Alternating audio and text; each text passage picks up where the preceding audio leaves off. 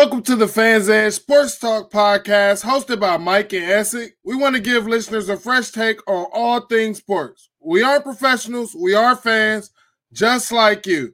Make sure you subscribe to this show and that you hit that like button for us. Smash that. And also make sure that you're following us on all of our social media platforms at Facebook, Twitter, Instagram, and of course, YouTube as well.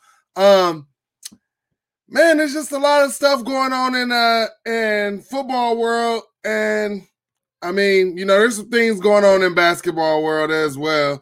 But we'll get into that because I'm I'm one who I can't fully get into basketball until I actually know that football season is over. And the crazy part is to remember that there will be some spring football this year as well. So, I mean, I'm more of a football guy. It is what it is, but we will get into basketball later on. Um, Arkansas, for what the longest time ever, finally goes ahead and makes makes it to a bowl game with having a losing record. If this was a regular season, this would not be happening at all. But it's not a regular season. So, you know, we do what we can and in our state of the Arkansas, we have Arkansas versus TCU Thursday, 7 p.m. kickoff on ESPN. TCU is coming in at a five and a half favorite with the over under set at 58. Um, you know, I told you guys, we are not going to go ahead and give you all our picks. We're just not going to do that. You know, we're going to post them on Facebook, on Instagram, and on Twitter. So if you are wanting our picks, make sure you are following us on all of those social media platforms. That's where we're going to be. But I do like this matchup. And, you know, TCU coming in at a, at a five and a half favorite. I mean, Vegas knows what they're talking about. But, I mean, does Arkansas have a chance in this game? I'm going to say yes. What do you think, Essie? Most definitely. I believe Arkansas definitely has a chance they could potentially win this game. It just depends on how they come out. And I believe since it's going to be their first bowl game, I mean, to a lot of us, bowl games really don't, I'm not going to say that don't mean much, but you know, we've had to talk and I've said it multiple times. If it ain't, if it ain't the college football playoffs, if it ain't one of them bowl games, and I truly like I care, but it doesn't mean as much to me. But I feel like Arkansas being able to get a, a taste of that again and know what it's like to play in a postseason game, I feel like the younger players will love that and it'll set a new standard and a new like way to go about it at Arkansas. So we'll just have to see, but I do love the matchup.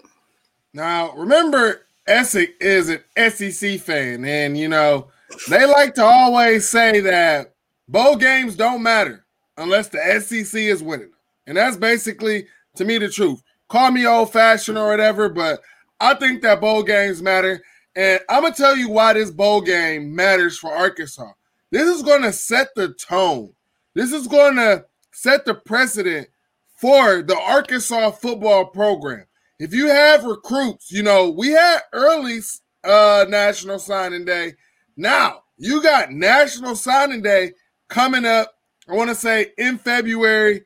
And if you have some recruits that are on the fence, you know, um, what you what you have to do is you have to come out and win this game. You talk about, you know, the program prestige. You talk about the conference prestige. Uh, can the SEC go ahead and dominate a Big 12 opponent like they are supposed to? And this is something that you could sell you know, hey, you know, even with a losing record, we came out in the bowl game and we still got it done. And I think that Sam Pittman and them, they might be able to get this done. And like I said, go ahead and set the precedent for their program. But you know, the Heisman finalists came out, and you know, my my boy Justin Fields came out in in seventh. It is what it is. But let's go ahead and talk about the top four. And you're talking about Mac Jones, quarterback from Alabama, Trevor Lawrence, quarterback from Clemson, Kyle Trask, quarterback from uh, uh, Florida, and DeVonta Smith, wide receiver from Alabama. And I'll tell you this. Um, I think that this award should go to DeVonta Smith, man. You know, we continue to see this go to, you know, a quarterback all the time. Every once in a while, it goes to a running back. And I want to see it go to a wide receiver. I mean, I know Mac Jones has been having a great year and all of that. And to be honest, I think that he might end up winning it. Uh, I told you guys earlier in some of our shows, I thought that it was going to be Kyle Trask. Straight up, I thought it was going to be Kyle Trask, but he has three losses under his belt. And one thing that the the playoff committee is it three or two? Am I wrong? It's three, but no, continue. Yeah, continue. He got three losses under his belt. And the thing is, is when you're talking about uh people who vote for the Heisman, they want to see how you play in those big games. How do you do in those big games? Do you win those big games? And he hasn't done it. You're talking about a, a ranked Texas A&M team. He came out flat, lost that game. Uh, you're talking about the Alabama game in SEC championship. Uh, started off flat, but it, it became a battle. But he still lost his big game, and then losing to a Rudy Poo LSU team. Uh, I think that that just put him completely out. But DeVonta Smith has been consistent, uh, making big plays. You talking about turning, you know, ten yard passes into like sixty yard games. I mean, why not? Why not this guy?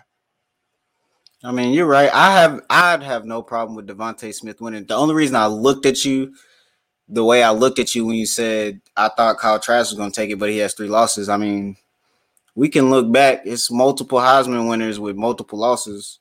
Lamar I mean, Jackson, yeah, Lamar Jackson, RG three. Uh, I, I saw a list. I could name some more, but I just can't remember off the top of my head. But I was trust me, you know more than anybody. I was right along with you for Kyle Trask to get the Heisman. But now after not because we have three losses, but just the way that he looked in those three losses, I was just like, hey, it ain't no way. You don't I feel like you don't deserve it. And that's coming from a homer who has been rocking with you for a while. I feel like you don't really deserve it. DeVonta Smith, like I said, I'll be perfectly fine with it because he's out here breaking all types of records. Also, like you said, we see it go to a quarterback every time, and then every now and then a, a running back. Trevor Lawrence, like I said before, if he ain't got it now, why give it to him? and then Mac Jones, I just feel like I, I would. I'm not gonna say I wouldn't be upset if he won it, but I can understand why he would win it. Yeah, but I feel like DeVonta Smith deserved it more than anybody. Now, now you know Dabo. You might as well just call Dabo a politician. He been coming out saying, "Hey, Trevor Lawrence should win it." You know, he should have won it his first year, should have won it his second year, and everything. You know, now it's third year, and to be honest, I just I don't I don't see that it factor uh from Trevor Lawrence. Um, you, I mean, really, what big games have they played? The one big game that we were hoping that he played in, he didn't get a chance to play. And I and I am of the saying, I believe I said it. If Trevor Lawrence had played in that game against Notre Dame, I don't believe that Notre Dame would have had won that game. But the backup still had an amazing game. Let's not act like he didn't have a great game. And I think that Clemson is going to be perfectly fine at the quarterback position for years to come but I just don't. I don't know, man. I it well when you're talking about just winning games and the way you're winning games, Alabama has done that. And I mean, to me, it just comes down to Mac Jones, DeVonta Smith. You know, those crappy teams, they handled them. I mean, we saw Clemson, you know, almost getting a fight with Boston College, you know, with a with a fresh, brand new head coach. So I mean, I can't give it to Trevor Lawrence. You know, uh, definitely will be the number one, um, number one player and quarterback taken in the draft. Don't blame him. Probably gonna go to Jacksonville because you know the Jets just helped me out, uh, shutting up Cleveland Browns fans. We'll get into that topic later. but let's go ahead and move on to uh, our New Year Six bowl games, man. There's some amazing bowl games going on. And again, we will not be giving our picks out on this show. Uh, so you will have to check back later, like I said, on our social media platforms. Um, let's go ahead and start off with your Florida Gators versus uh, Oklahoma Wednesday, 7 p.m. kickoff on ESPN. Florida comes in as a two and a half favorite with the over under set at 68 and a half. I apologize for that, people. I need to put take my ringer off. Um, but I mean, I feel like you know, Florida would probably be favored a little bit more if Kyle Pitts was still on the team. And Oklahoma's defense right now is soaring. They're looking good. You're talking about a Spencer Rattler looking good. I mean, and then you got Florida players that just want all the smoke. I'm talking about all of it, talking trash. Like Oklahoma don't even belong in the same atmosphere as us. What? What? You're talking about a team that's known for going to the playoffs. Yeah, they might get embarrassed, but they go to the playoffs. I feel you. I mean, shout out, shout out to James Houston because he was the one that said what he said. If you don't know what he said, just go check it out. But I mean, I love it because that's that's what we call the Gator standard. Like we know we like Steve Spurrier, Urban Meyer, they spoiled us. They had us out there.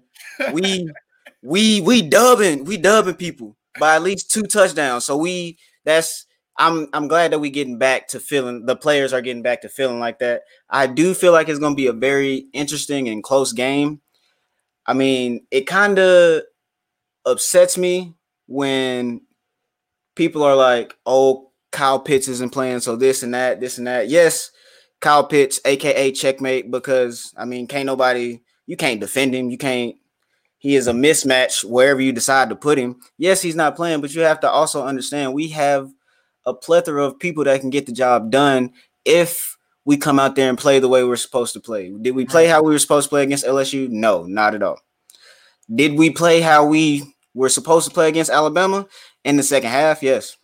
And I mean, I could say we we played a pretty good game against Alabama. But I'm thinking it's going to be a close game. I know, like you said, Oklahoma's defense is surging right now, but you got to think at the same time, we have an offense that, at least at Florida, we haven't seen numbers like this in years. So, and then potentially we don't, I mean, at least I don't.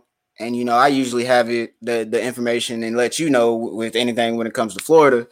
I mean, I don't even know if Kyle gonna play. I mean, of course. I don't know if Kyle Trask is going to play. And what? that kind of I'm not saying he won't, but I'm saying we haven't heard news on if he's going to play or if he's not. Kyle Pitts just came straight out and was like, I'm not gonna play. But if Trask doesn't, I mean, I wouldn't have a problem with it because that means we get to see Emory and see the future of the program and see what he's gonna be looking like. At the same time, I would have a problem with it because this is your last year. This is this is your last hurrah that you've been waiting on. So just go ahead and take it. Yeah, I, I agree with that, man. I, I don't like the trend, and you know, I, I, guess we'll we'll get we'll get to talking about that about the trend of people, you know, sitting out in bowl games and how you were saying like they don't uh, matter as much. But let's go ahead and move on to the Chick Fil A Bowl. You got number nine Georgia versus number eight Cincinnati. Uh, Friday, 11 a.m. kickoff on ESPN. Georgia's coming in as a seven and a half favorite with the over under set at 50 and a half. Um, so Georgia's been, you know, kind of coming on late, finally figured out who their quarterback is. Uh, don't really know the specifics of why uh, JT Daniels did not get to, uh, you know, really play throughout the year and everything like that. But I mean, their offense looks like it's kind of getting things together. And obviously, we know that they have a defense, and you're talking about two defensive teams going at it uh, Cincinnati and Georgia. We already know that Cincinnati can hang with almost any team that you're talking about uh, when it comes in passing and things like that. But like I've been saying, you're talking about Power Five group of five. One thing that we do know is is the caliber of players, the caliber, how much they weigh, uh, the measurables, all of that is a big jump from Power Five and Group of Five. Uh, this is definitely a game that I am very interested in seeing, and I mean, this will. I think that this game will let us know if the college football playoff should be expanded or not. I feel you on that. Uh, I do feel like it's going to be an interesting game. Uh, since Georgia has had so much turnover at the quarterback position, yes, they have came on, but at the same time, they don't have the same amount of chemistry that this Cincinnati team has right now. And mm. I'm high on this Cincinnati team. I know you may not be. You're a little bit high on them, but you probably aren't as high as I am. Do I feel like they could beat a Georgia, a Georgia, and a year like this and a down year for their program? I could say I feel like they could. Will they? It's just up to them, and it just depends really on which Georgia team shows up. We're we're used to seeing the Georgia team that just goes out there and dominate, but of course, as of this year, with all the corner quarterback turnover and everything that's happening there, I mean, I just don't know. I haven't seen enough of JT Daniels in Georgia's system to fully put my faith in them. Yeah. So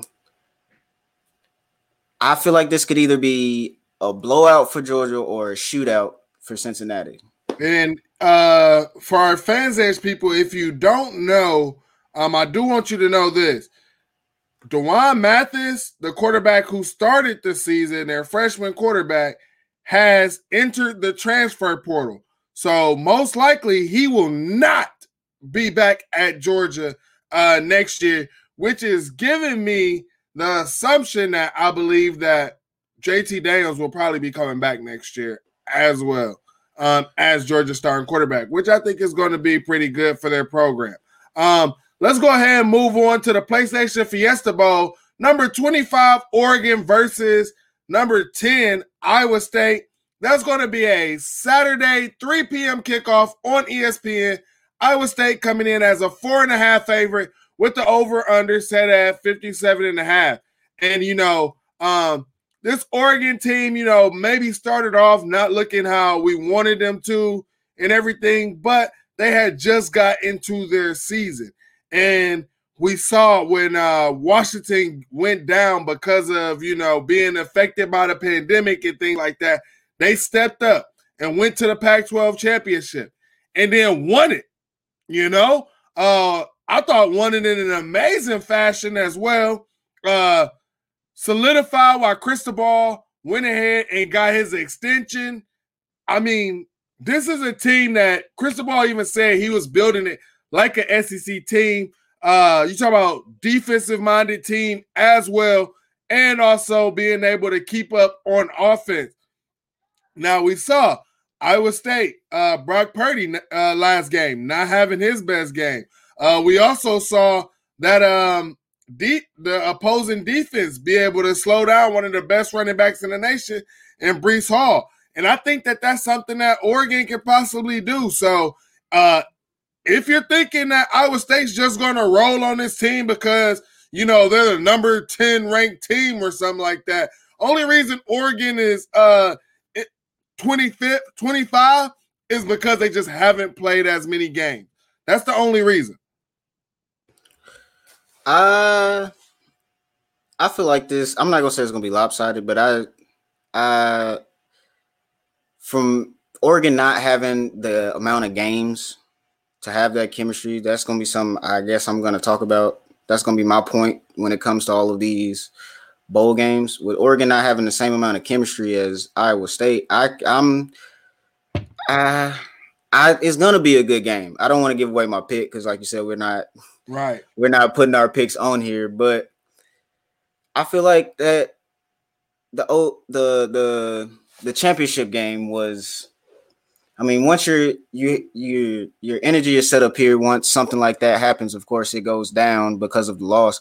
But I feel like with Iowa State being as good as they are and knowing they are a pretty good team and really have a really good shot at winning this, mm-hmm. I feel like they'll come in with their minds in the right place. Oregon just has to not feed into the what the media says because I'm pretty sure once we sit down and the games get going, all of the media is going to pick against Oregon. They just need to focus in and do what they need to do because Cristobal has showed that he can get these guys to to buy into what he's saying and he can get them to play together and want to win. So this is another good game. I feel like this one's actually going to be a fight though.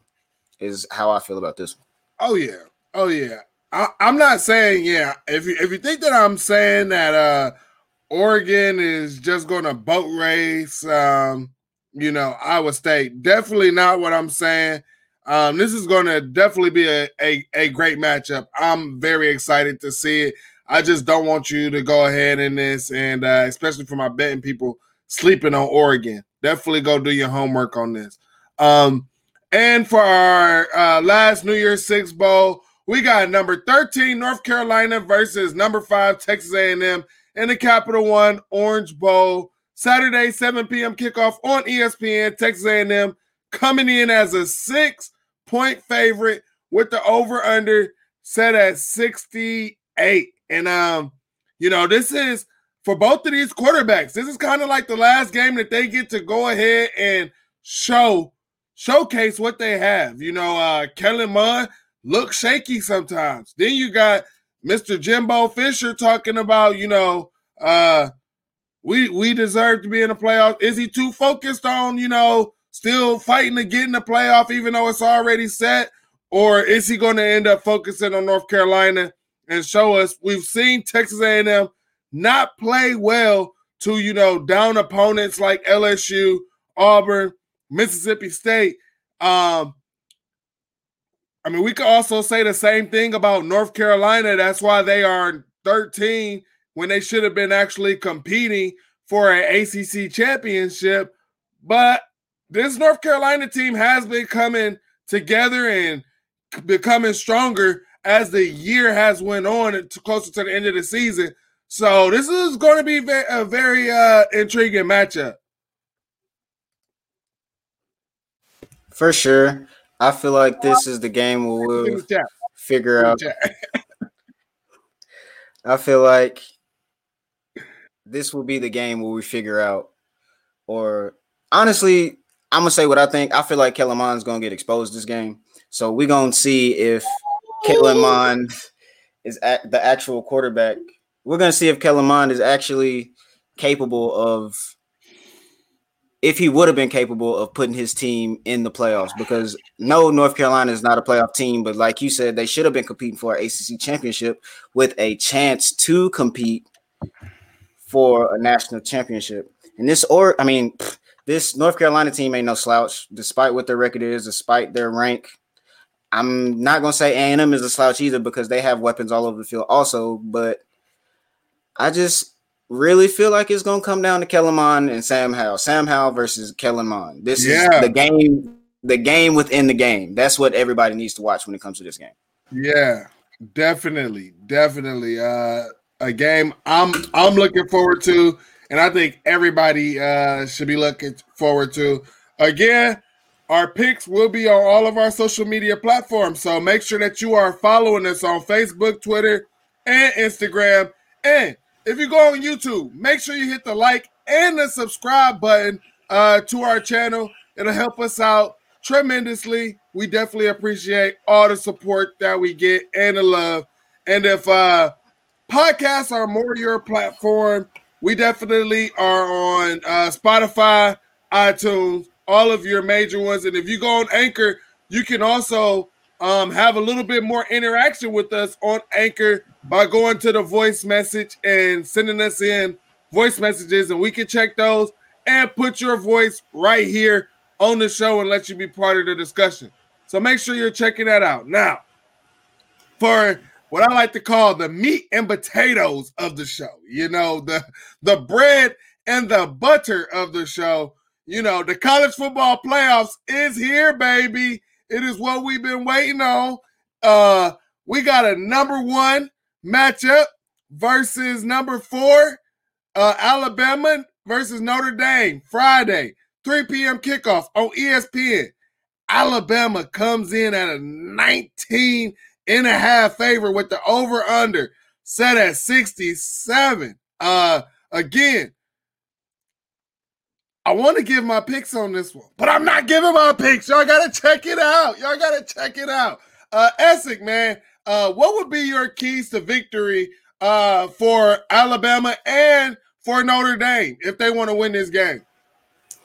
Well, for Alabama, simply it will be to limit broken plays on the defensive side. And I'm not saying Alabama has a lot of broken plays because they're very sound defensively, because obviously it's a Nick Saban team. We know Nick Saban for his defense. Right. But when I when I say limit broken plays, when Ian Book has all these big plays, they come on broken plays, either somebody not filling the right gap or miss coverage or something, and then he will take off if he has the space or make a play. So that's what they need to do on the defensive side of the ball. And on the offensive side of the ball, I feel like all Alabama really has to do is just control the clock because we've seen what Notre Dame can do. I mean, mm-hmm. yes, Trevor Lawrence was out when they played Clemson, but we've seen that if you keep them in the game, they will continue to fight. So that's what I have say about Alabama. And then Notre Dame, they have to try and take a page out of Florida's book and try and create mismatches. If they can't do that, it's going to be a really tough side on the offensive side of the ball. They also have to keep Ian Book up. If Ian Book takes a lot of sacks, which I'm thinking might happen because Alabama's defensive line is so good, they can't, they won't get anything started. The momentum will be shut down before it even really starts and gets picked up. And then they also have to gang tackle, something I've noticed throughout the whole year, and especially in the Florida, in the Florida Alabama game. Them boys really out there scared to tackle Najee Harris. So if he get the ball, you got a gang tackle. Like it cannot be one person. It has to be multiple people to the ball because he is just so dynamic, so powerful that even if you do get one person to him, he can probably just shrug it off and keep going and get more more yards after contact. So we're gonna have to see, but I feel like it's gonna be an interesting game. And what about uh um oh you already said uh Notre Dame. Did you talk about Notre Dame? Yeah, I apologize. Yeah. Um I, I I feel like um what Notre Dame has to do is Ian Book has to have one of his best games ever.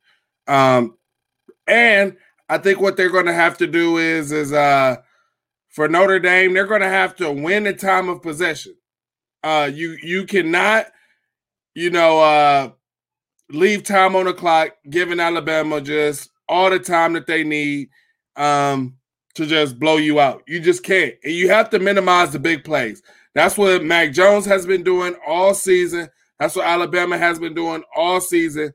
That's why DeVonta Smith is in that Heisman category because you just gotta you gotta limit the big plays. You have to. And for Alabama, I think their keys for success with Notre Dame. Notre Dame had a little bit of success in their first game against Clemson running the ball. If Alabama can shut down the running game and make Notre Dame one dimensional and try to force Ian Book uh, to to throw, that's definitely a way for uh, Alabama to for sure win this game. And then I think that they need to go ahead and get Najee Harris involved early. You know, don't don't worry about the deep passes. Don't worry about trying to, you know, put up all of these points right away. And you don't have to show much. Just go ahead, get Najee Harris the ball. And we have seen, like in the Florida game, as you as you talked about, um, the defense has to be sound for Alabama uh Dylan Moses, he just he he you know, he I'm not saying that he looks bad, but he doesn't look like what we really expected. Sometimes he's missing gaps, missing assignments. And I mean, that might be something that Notre Dame can use to their advantage, but they have to play sound defense. And I mean, you got two weeks to prepare. So that that's how Alabama can go ahead and win the game. Uh moving on, we will go to number two, Clemson versus Ohio State. Friday, 7 p.m. kickoff on ESPN. Clemson is an eight and a half favorite with the over under set at 64 and a half. And Vegas. Eight and a half is a lot. I mean, this is a game last year, you know, uh, what came down six points, what, 29 to 23. And there's been a lot of chippiness. You know, last week we was talking about, you know, Dabo was, you know, a little bit calm and, and everything. But I don't know if you all saw this, but it's been trending. Dabo went ahead and is doing nothing but adding fuel to the fire, giving Ohio State nothing but bulletin board material, saying that they don't deserve to be in the playoffs, saying that they are the 11th ranked team. If I'm the coach, that's plastered throughout the whole locker room in Ohio State's locker room. In every player's locker room, you have to go. See, you're the 11th ranked team. You're not number three. You're not in the top four. You know, uh, and then Dabo went ahead and on ESPN and back that statement up as well. Um, I just think that's crazy, man. I, I, I don't understand. There's already a revenge factor in this game because of what happened last year with the bad calls and the refs.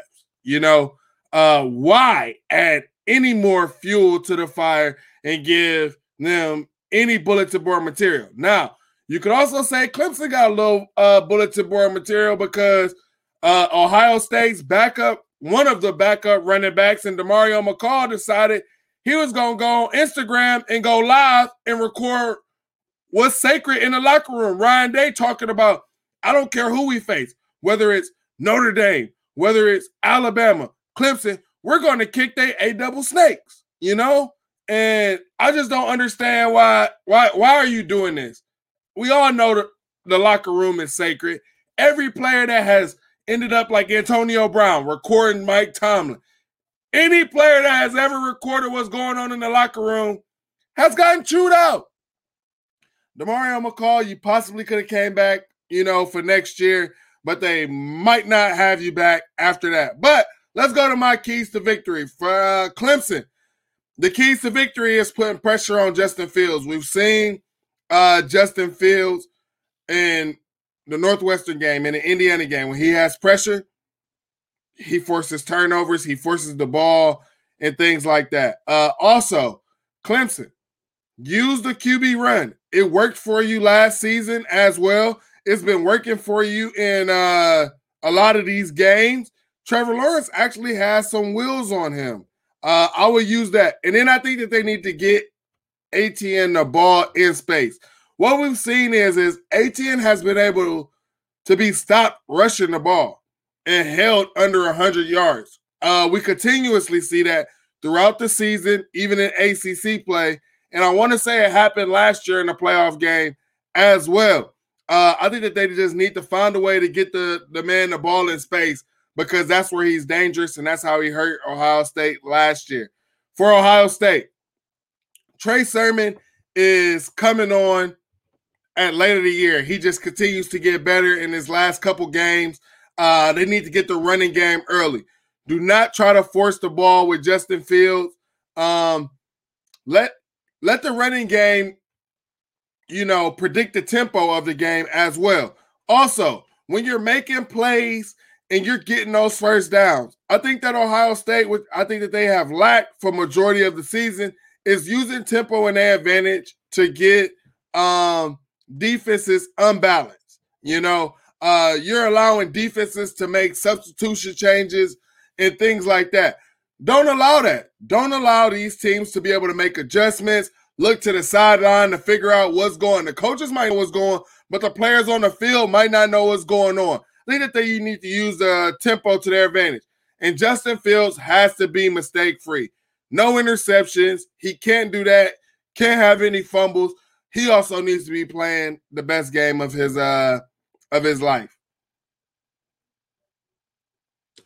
Hey, I agree with you because I'll go ahead and go into my points and I'll start with Ohio State because one of my points is the key to victory is Justin Fields in the offense. I mean, we know Justin Fields can get it done, but this year he's just been looking a little shaky. It's an off year. I'm not going. I'm not going to hold it against him. And the offense has looked a little shaky. And then, of course, after the Big Ten championship game, for a second there, I was worried for y'all. but then y'all got it together. But for this, Justin Fields and y'all's offense has to put a full four quarters together, a full game together, if y'all want to get out with this W. Also, I feel like they got to create turnovers. I feel like Clemson, when they create a lot, when they're when there's havoc being caused, and Trevor Lawrence is not necessarily just Trevor Lawrence, when there's a lot of turnovers for Clemson, they just I feel like they don't know how to handle it because they're used to things going their way and having the momentum in games. So if you can disrupt their flow of the game by creating turnovers, it's just even more reason for y'all to win. And then limit big plays. Ohio's defense has been Ohio's Ohio State's defense has given up some big plays throughout the season, and no fault will I give to them because obviously you don't have that chemistry and that communication between the back end and the linebackers and the D line. But if they can limit big plays, then they got this thing sold in the bag. So sold. And Clemson, I feel like their keys to victory is controlling the trenches because y'all usually have a very good push up front. Y'all year in, year out, y'all have somebody on that defensive line that can is a complete game changer, will flip the game on his head if they need to. Y'all don't really have that this year, but y'all still get a pretty good push.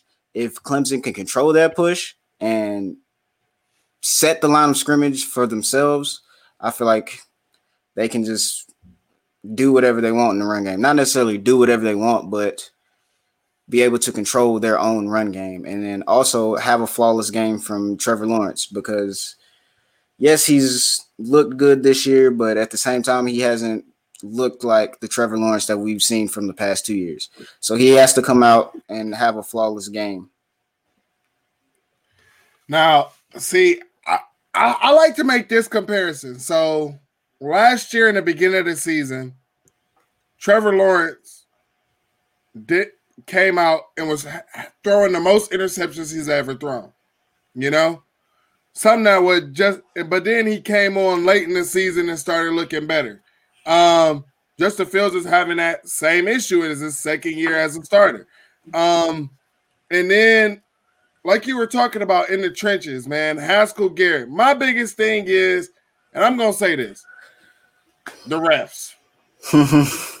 I mean, I don't know what officiating crew. I'm hearing that it's gonna be a Big 12, but Big 12 still has ESPN affiliation. Uh I don't know. You could call me a conspiracy nut. We talk about this just about every week, me and my conspiracy theorists and all of this stuff. But I mean, that's one thing that I'm definitely worried about is the refs in this game. But like you were saying, I mean, and what a lot of people don't realize about Ohio State, like last game in that uh, Big Ten championship game, they're out 20 plus players, multiple head coaches, and you're talking about the QB coach for Justin Fields, the wide receiver coach for those young wide receivers. So it was very hard for them to make adjustments without their coaches, right? Um, which it looks like Chris Olave, uh, Justin Fields' number one target, will be back. Uh, you know, he had the virus and all of that stuff, but I don't know. I think that that'll help Justin Fields be a little bit more comfortable. But um, earlier this week, you called me and was like, "Hey, did you watch the video on the Big Noon Kickoff?" And you know, every morning I get up. Y'all wonder how I do it, but I do it. I'm watching uh college game day and I'm watching Big Noon Kickoff. You know, like that's what I do. I watch both of them at the same time. Um, sometimes at, at, at certain points, I'm turning one volume up, the other volume down on that but I like to watch both of them. Uh, I, I I think Big Noon Kickoff is better, but you're talking about guys like Joe Klatt and Urban Meyer changing their opinions on the college football playoff and saying that it should expand when you know before they were saying, "Hey, we shouldn't expand it."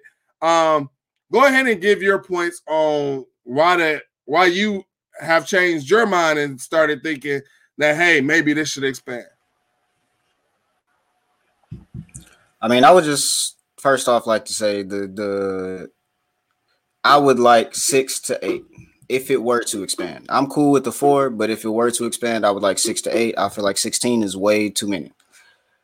Um, I feel like if the playoffs were to expand, it would give more variety with a lot of potential for some good matchups. I mean, uh, one of the main things I hear, which I I understand, is a lot of people are tired of seeing the same teams every year, year in year out. Which you can't blame them. I mean, that's what they're supposed to do. They're supposed to go recruit. They're supposed to bring in the best players so they can do it year in and year out. But I can also understand how after a certain amount of time, it gets boring. It's real repetitive. You're tired of seeing the same thing happen year in, year out. I remember people would be like, well, it really don't matter at the end of the year because we all know Alabama's going to win. And I was just like, that's that's like a loser mentality. And I don't really like that. I feel like if they expanded it, more opportunity for big games for people who probably wouldn't get that type of limelight for one. And then, like I said, potential for good matchups and maybe even some upsets. Also, another reason is every every Power Five conference would be represented, regardless. Regardless, every five every Power Five would be represented. You you always hear about how maybe this conference should get in, and why is this conference being left out, and all this and all that. If we expand, there would no longer be uh that that argue would be argument would be dead because each conference gets in, and then those I guess those final three, you would just decide how that works because conference championship conference champions get in, and then those last three spots are up for whoever is left if they do it at eight.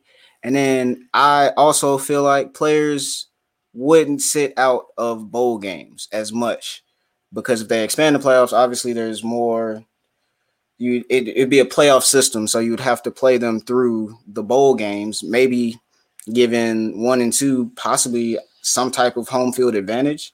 I, I'm still thinking about how that will work to myself, but I can see that also happening. But I feel like yeah, if they expanded the playoffs, players, key players wouldn't sit out.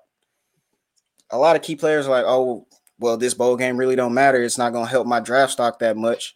So, and I could potentially get hurt. But that's with any game. So why sit out this last game, which is the last time you have with the, your brothers in arms who are out there giving it all with you? Those are just a couple of my points on if they were to expand the playoffs, why I think it would be a good idea.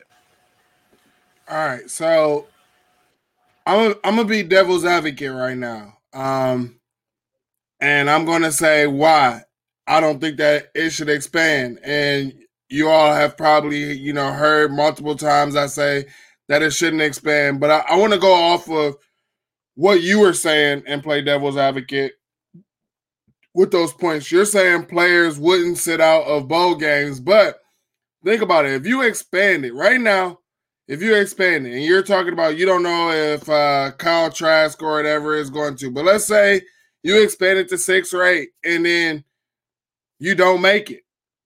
I feel like I feel like then you'll have way more players sitting out. Way more because we didn't make it. Period. Play for what? Now you're talking about, you know, some of these players, oh, they want to sit out, they're not to help their draft stock. I'll tell you a couple players, uh, I, I don't remember their names. One of them was a running back for Michigan. He decided to sit out in the bowl game. You know, uh, protect his draft stock. And guess what? He did not get drafted at all. So this is the thing, players. If you're if you're not projected to go number one round, you need to play. That's that's just flat out because it's not safe. You're not safe. Your money's not guaranteed. Uh, once you start getting first round and below the 20th pick in the first round, your money is not guaranteed, is not safe at all. Players have gotten cut from there on. I'm telling you, that's just how I feel.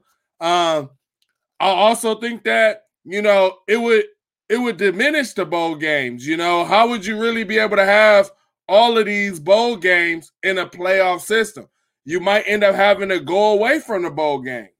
Um, and then I think expanding the playoffs to like maybe an eight or 16. I think Coastal Carolina losing the Liberty this weekend showed everybody was vouching for Coastal Carolina because their resume was better than Cincinnati.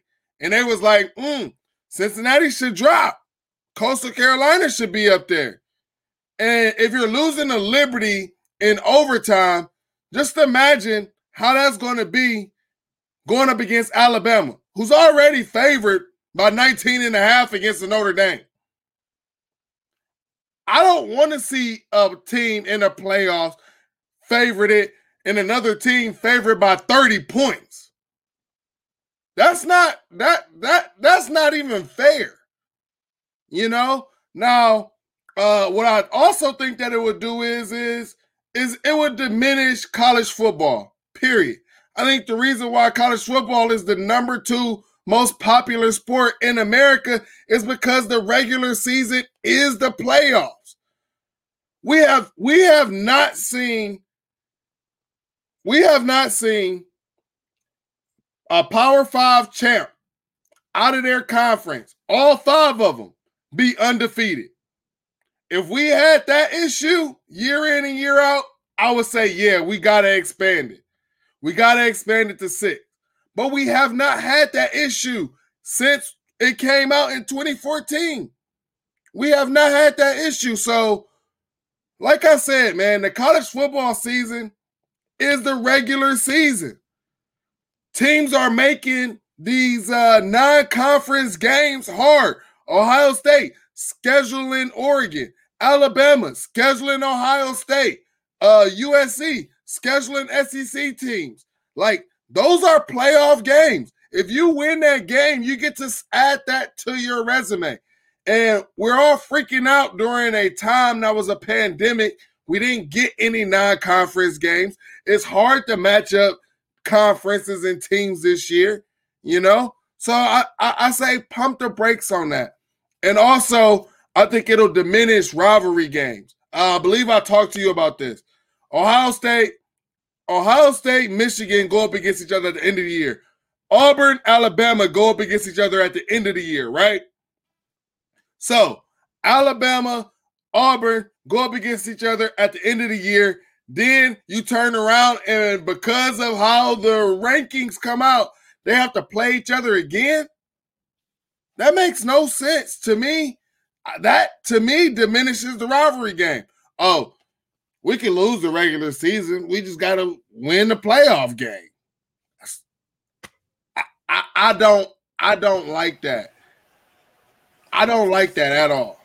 You you got a rebuttal. I I feel you, but who do you know is out here telling their teams one loss is okay? Jimbo Fisher. Because I'm you, you don't nobody care about is, Jimbo. who is he, doing it. He wild. Jimbo Fisher. He won't be the only he- one. And he then I also say this: He wild. if you're expanding to six or eight, and let's say you're expanding to six, seven and eight gonna start complaining too, just like six and five is right now. You expanded to eight, nine and ten gonna be complaining too. I mean, it's always, and I think that the drama is what makes it. If you want to beat Alabama, do what LSU did. They beat Alabama. You know what I'm saying? Uh, Michigan State got in the playoffs. Guess what? They beat Ohio State. Uh, uh, we we had. I'm sorry, but we had Florida State in there, right? Florida State was getting there. Guess what? Clemson beat them. Correct. Destroyed their whole program. Destroyed it. I think that's Um, amazing. Oregon. You you are right, but I'm saying I I feel like people just want a little bit more variety because, like you said, everybody tired of. I'm not gonna say everybody, but a lot of people who I guess teams aren't close or always getting left out or tired of seeing Alabama, Clemson, Ohio State, and then whoever's lucky enough to be the fourth team get in. Like people want to see some more variety. I don't have a problem with it. I feel like, like I said, I feel like it'll add a couple more interesting matchups. But at the same, do I do I not feel like what you're saying, like uh, a Coastal Carolina versus Alabama? Would I want to see that? Not really, but if it gives more variety and gives us a chance to extend the college football season, I'm all I'm all here for it. All right, let's let's what was it last week? We had let, let, let, us look at the rankings. So if we expanded to eight, Alabama and Cincinnati. By Vegas standards, Alabama's already a 20 plus favorite. Right now, Alabama at number one, Cincinnati at number eight. Right? I mean, and, and, and to be honest, the expanded playoffs this year, I could have been all for it because it's a pandemic. But then, I mean, I go back and and this is what I want to do. I want to go back and look at years past, you know, and we're probably hitting over our time, but I think that this is something that we should do. Um, CFP rankings, period. Because me and you had this conversation and we talked about it, and I like to go all the way back. So let's just say uh well we expand the playoffs to eight teams, right? In 2014, the number one team was Alabama. The number 18 was Michigan State. No, that's not an interesting matchup. The, the number two team was Oregon with Marcus Mariota versus Mississippi State and Dak Prescott. No, I don't want that. Florida State undefeated versus a number six TCU. I don't want that. I just don't. I mean, and then I'll go to 2015. We go down the line. The 13 and 0 Clemson versus Notre Dame. We already know Notre Dame can't play on a neutral field in big time games. I want to say that was the year. That was the year that they went up against Ohio State and got smoked in the bowl game. Why? Why? Explain it to me. I mean, how is those how is those matchups and, and, and, Ohio State got left out for a reason in 2015. They would have to match up against that Alabama team. We don't know. Hindsight is 50 50. We don't know how the games would have turned out in the past. I mean, would I have wanted to see Marcus Mariota battle out with Dak Prescott? Honestly, yes, I would have. But we, we two different people. we already know how that game would have turned out. I'm gonna tell you this. I'll put it to you like this. I told you that in 2015 in that bowl game, Ohio State boat race Notre Dame, right? Ohio State right. didn't even know who their quarterback was. They didn't know if it was going if it was Cardale Jones, JT Barrett. You try one of the most worst offensive performances with all of the talent that they had. It was one of the worst offenses in America. In America. You had a group of five offenses that was better than Ohio State then. And they still beat the crap out of Notre Dame. So Notre Dame, what I don't that's just my my point on it, man. Um, I, I went on my rant. You got anything else to say about the expanded playoffs? I mean, no, we sure. All right, man. Uh, let's go to NFL, man. We gotta talk NFL, and everybody is on my boy Dwayne Haskins. You know, he went to an event. There were strippers there and stuff like that. And yes, I understand that we are in a pandemic, but I also understand that Dwayne Haskins is a young man. He's young. You know, he didn't stay his senior year in college, you know. And I'm not just taking up for him because he went to Ohio State. I don't want to hear any of that mess. You know, I'm talking about these young players who get some money, who get in this celebrity limelight, and they want to see what it's about. You know? And let's I, let, I feel you. I don't. Be, let's be I real. Get it. Not everybody is going places with a mask. Our or put it to you like this. I get it. Our secret Santa party. Did everybody wear a mask? Everybody wore a mask there, yes. While we were all congregated together, no. No. But everybody wore a mask there, yes. Like to to enter the building, everybody yeah. had on a mask, and he took it off. So he probably had probably did the same thing. But I ask you uh, this: Have you ever went to the strip club and and had a mask on while while some boobies was in your face? I mean, I never I never had to.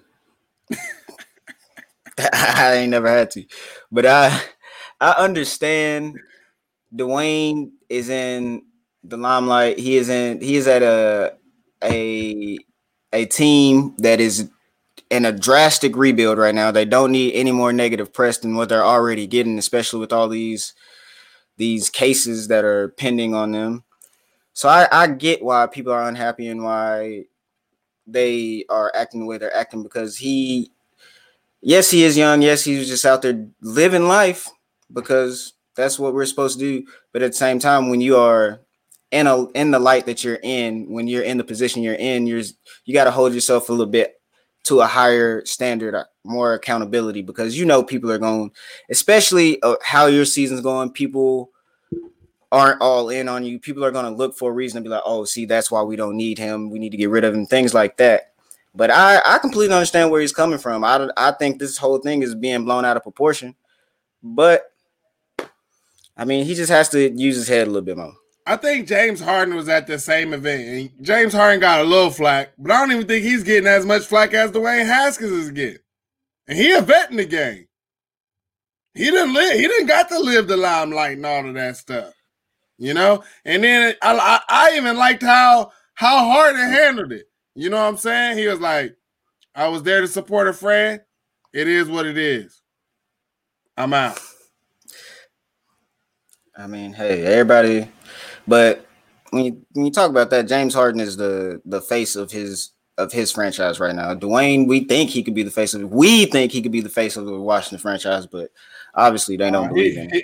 He, uh, so I, I ask you this then: Has he did he just play his last game with the Washington football team today?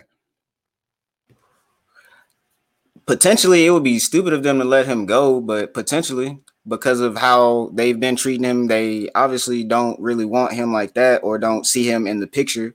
So I can see this being his last game. Yeah. Yeah. He can come right on over to my Steelers. That's I, I put it to you like this. Dwayne Haskins is acting just like the franchise that he is in. Childish, don't know what they doing. I mean, that what what example is has that franchise set for him? You bench the kid for no reason. You put a quarterback in who had basically the same amount of time, if not more, time to prepare than Haskins. And his stats are nowhere near better than Haskins. They're about tied. And you're a veteran. So I mean, I mean I, I just think it's just I don't know. I don't I feel like he's just not getting a fair shake, and they're looking for any and every excuse to just crucify this kid, man. And I just think that he deserves more of a chance. I mean, we'll see. I'm sure there are plenty of teams that will, if he this is his last game, there's plenty of teams that will put in an offer to get him. Well, that takes me on to teams that just got eliminated from the playoffs. And we got to talk about the Raiders sliding down at the one yard line instead of scoring a touchdown and trying to focus, you know, use that for your defense. And then not only do you slide down, you end up taking a knee just to kick a field goal. And I thought that that was just crazy on what uh happened with the Las Vegas Raiders um, and how they lost that game. I mean, shout out to I want to say that was the Dolphins that beat them as well. Tua ends up getting benched uh for the second time in a month, I believe. Uh, but I know one of my boys, he's a Raiders fan, or a couple of my boys is Raiders fans. I know they're sick, but you just go and you you got to score the touchdown, man. You just have to. Um, I, I understand uh, the reasoning behind it, but at cer- at certain points, you just got to go ahead and score that touchdown. So you got the Las Vegas Raiders eliminated from the from the playoffs. New England Patriots do not make the playoffs for the longest time. Um, I, I don't I don't know what to say. A lot of people are saying that, hey, this is proof that it's not everybody's saying that this is proof that it's not uh, Brady's fault, that it's Belichick's fault because Belichick was only making it to the playoffs because of Brady. And I'm not going to say that because, like I said, beginning, if you have been keeping up, the Patriots had a, the most players out of any NFL team to opt out of the season. And I'm talking about key players on the offensive line. You're talking about basically rebuilding with a brand new quarterback trying to learn the system as well that was coming back from injury. Um, I'm not going to put that all on Belichick, man. I think the Patriots will be just fine. Yeah, they're eliminated from the playoffs. It is what it is. But guess what? They're going to be able to get some good draft picks too. Um, you got anything on on uh the Las Vegas Raiders or the New England Patriots that are completely eliminated from the playoffs now? I will say that the whole Brady Belichick thing doesn't really look too good, especially because Brady's in the playoff, Belichick isn't. But well, Brady has a, a better chance of getting into the playoffs. But anyway, yeah, I don't feel like people should take it out on Belichick. Belichick has proved year in, year out that he is a good coach. Like you said, I'll reiterate what you said. They have a, a lot of players out. This is a really strange year. But I feel like once things get back to, to normal and players, the the key players that they are missing come back, I feel like as much as I hate to say it because I despise the Patriots, I feel like they'll get back rolling and be back where they need to be. So, um, let's talk about the wild card matchup. And while I'm doing this, I am trying to find out because I was rushing and I was on the road. Oh my goodness, yes. So the Colts are with their loss to the Steelers today are still in the hunt for the playoffs. And you know why? Because they're battling the Tennessee Titans. And what they need, they I mean, they, they do need a lot of help because the Tennessee Titans owns the tiebreakers, but they also need the Tennessee Titans to lose another game. Tennessee Titans got smacked by that man Aaron Rodgers today. So that kind of works in Indianapolis Colts' favor.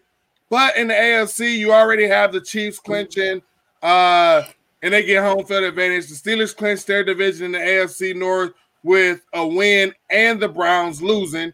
And then you got the Bills have clinched their division as well. And um, I mean, in the hunt, you like I say, you got Tennessee Titans, Miami Dolphins, Baltimore Ravens. I mean, the AFC North is just stacked. Let's just be real about that. The and AFC then, is stacked. Yeah, I agree. The AFC is stacked versus the NFC. NFC just is easy. I mean, you got teams that are six and nine that could get into the playoff. I I don't under I don't understand that, but that's a topic for another day.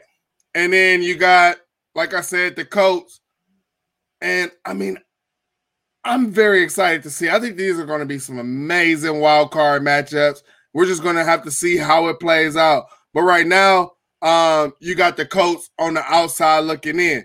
Let's look at the NFC. Uh, the NFC right now. You got the Green Bay Packers uh, clinch their division. New Orleans Saints clinch their division, and then you got the Seattle Seahawks clinch the division with the Tampa Bay Buccaneers clinch the playoffs. And right, like I said, you got the Washington football team in the hunt with a six and nine record. Uh, well, actually, is it six and ten? No, it's six and nine. And then you got the LA Rams with a nine and six record, and then you have the Bears right there. Now, the teams that are on the bubble, you got the Arizona Cardinals, the Dallas Cowboys with another six and nine record. I don't understand this. And then check this out: the New York Giants. Guess what their record is? Mm, three and something. Five and ten, bro. the NFC is trash. Trash. I mean, That's... I don't I don't know. I don't understand this. I mean, I just felt like even the, the even hearing that the Cowboys could make it, I just think it's kind of crazy. I know some uh, Cowboy fans that listen to our show probably gonna be uh, hitting me in my DMs or on my text like, hey man, leave my leave, leave my boys alone. But let's talk about um the NFL draft order right now. Or do you have anything to say about the playoffs? I apologize. Uh I mean, other than the fact that um Philip Rivers really cost my Colts. We'd have been in there. We'd have been in there today, Mike. We was talking about it. We'd have been in there today. It really makes me mad. I don't like the way Philip Rivers dropped back. I don't like the way he throws the ball. I just I don't like his pre-snap calls. Like I was I was excited to have a veteran quarterback, but now I'm regretting it because it's Philip Rivers. Uh, oh, don't blame Philip Rivers, man. The Steelers came back from a 17 point deficit, bro. I mean, where was the defense? Fam, Mike, on that final drive, I on that final drive, I watched Philip Rivers throw four straight passes, which should have been picked off. One of them did get picked off. No, two of them got picked off.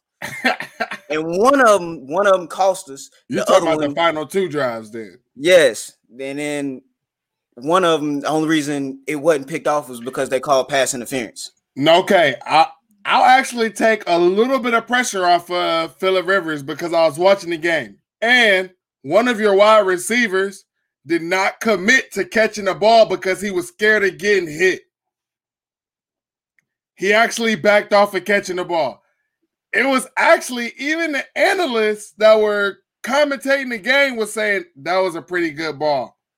But you got a wide receiver that's scared of getting hit. And he was under pressure like that. That defensive line and the Steelers defense started to get after Philip Rivers.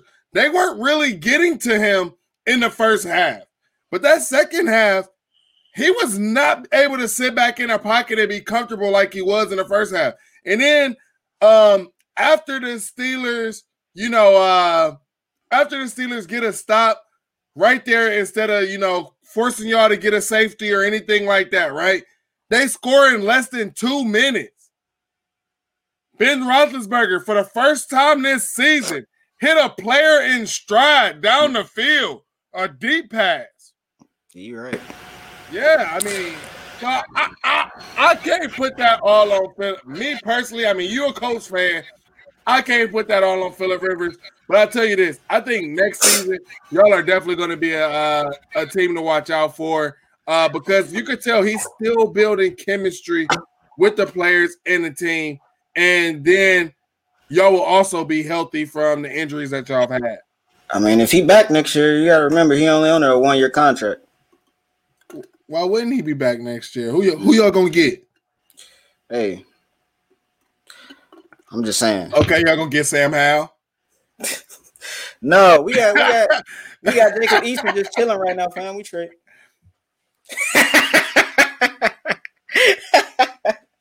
okay, for people who watching the podcast video, uh, yeah, I, I can't even take my boy serious right there. Let's go to this draft order right now. So, right now, the draft order one through 14 is looking Jacksonville Jaguars, uh, which they were just so happy to lose the game. I don't know if you guys were watching the game, but they were actually cheering when they started losing and the opposing team was scoring touchdowns. I just thought that that was crazy. Then you got the New York Jets uh, coming in at number two, Atlanta Falcons at number three, and here's the kicker. This could be the end of Matt Ryan's career. They're at number three, and you're talking about they could be picking up a quarterback. Because really, is that all they're missing? Or is Atlanta just cursed? Uh, number four, Houston Texans. Number five, Philadelphia Eagles. Number six, Cincinnati Bengals to go ahead and put some uh, weapons around uh, what's his name? Joe Joey Burrow. B. Yeah, Joey B. And I mean, he he's already starting rehab on his knee as well. So that looks good for Bengals fans. I think that right there at that number six spot, you go ahead and get him some protection and get him one of the top offensive linemen. Get him some protection in that in that pocket. Uh, but you could also get a nice playmaker. You know, DeVonta Smith is coming out this year. I mean, you know, wide receivers normally don't go that high, but he's somebody who could possibly go that high. Uh, number seven, the Carolina uh, Panthers. Number eight, Denver Broncos. Uh, got to get Drew Lock some weapons, man. Drew Lock definitely needs some weapons. Uh, I want to say the Carolina Panthers, they also need they need some weapons. And here's the thing that pisses me off about the Carolina Panthers. They just started realizing that Curtis Samuel's a playmaker at the end of the season. Wow. Come on, guys. Uh, got got to do better. Uh, number nine, the Detroit Lions. Number 10, the Los Angeles Chargers. Number 11, San Francisco 49ers. And I let, let, let's talk about that right now. Uh, San Francisco 49ers, uh, 11 in the draft after what they just did just a year ago.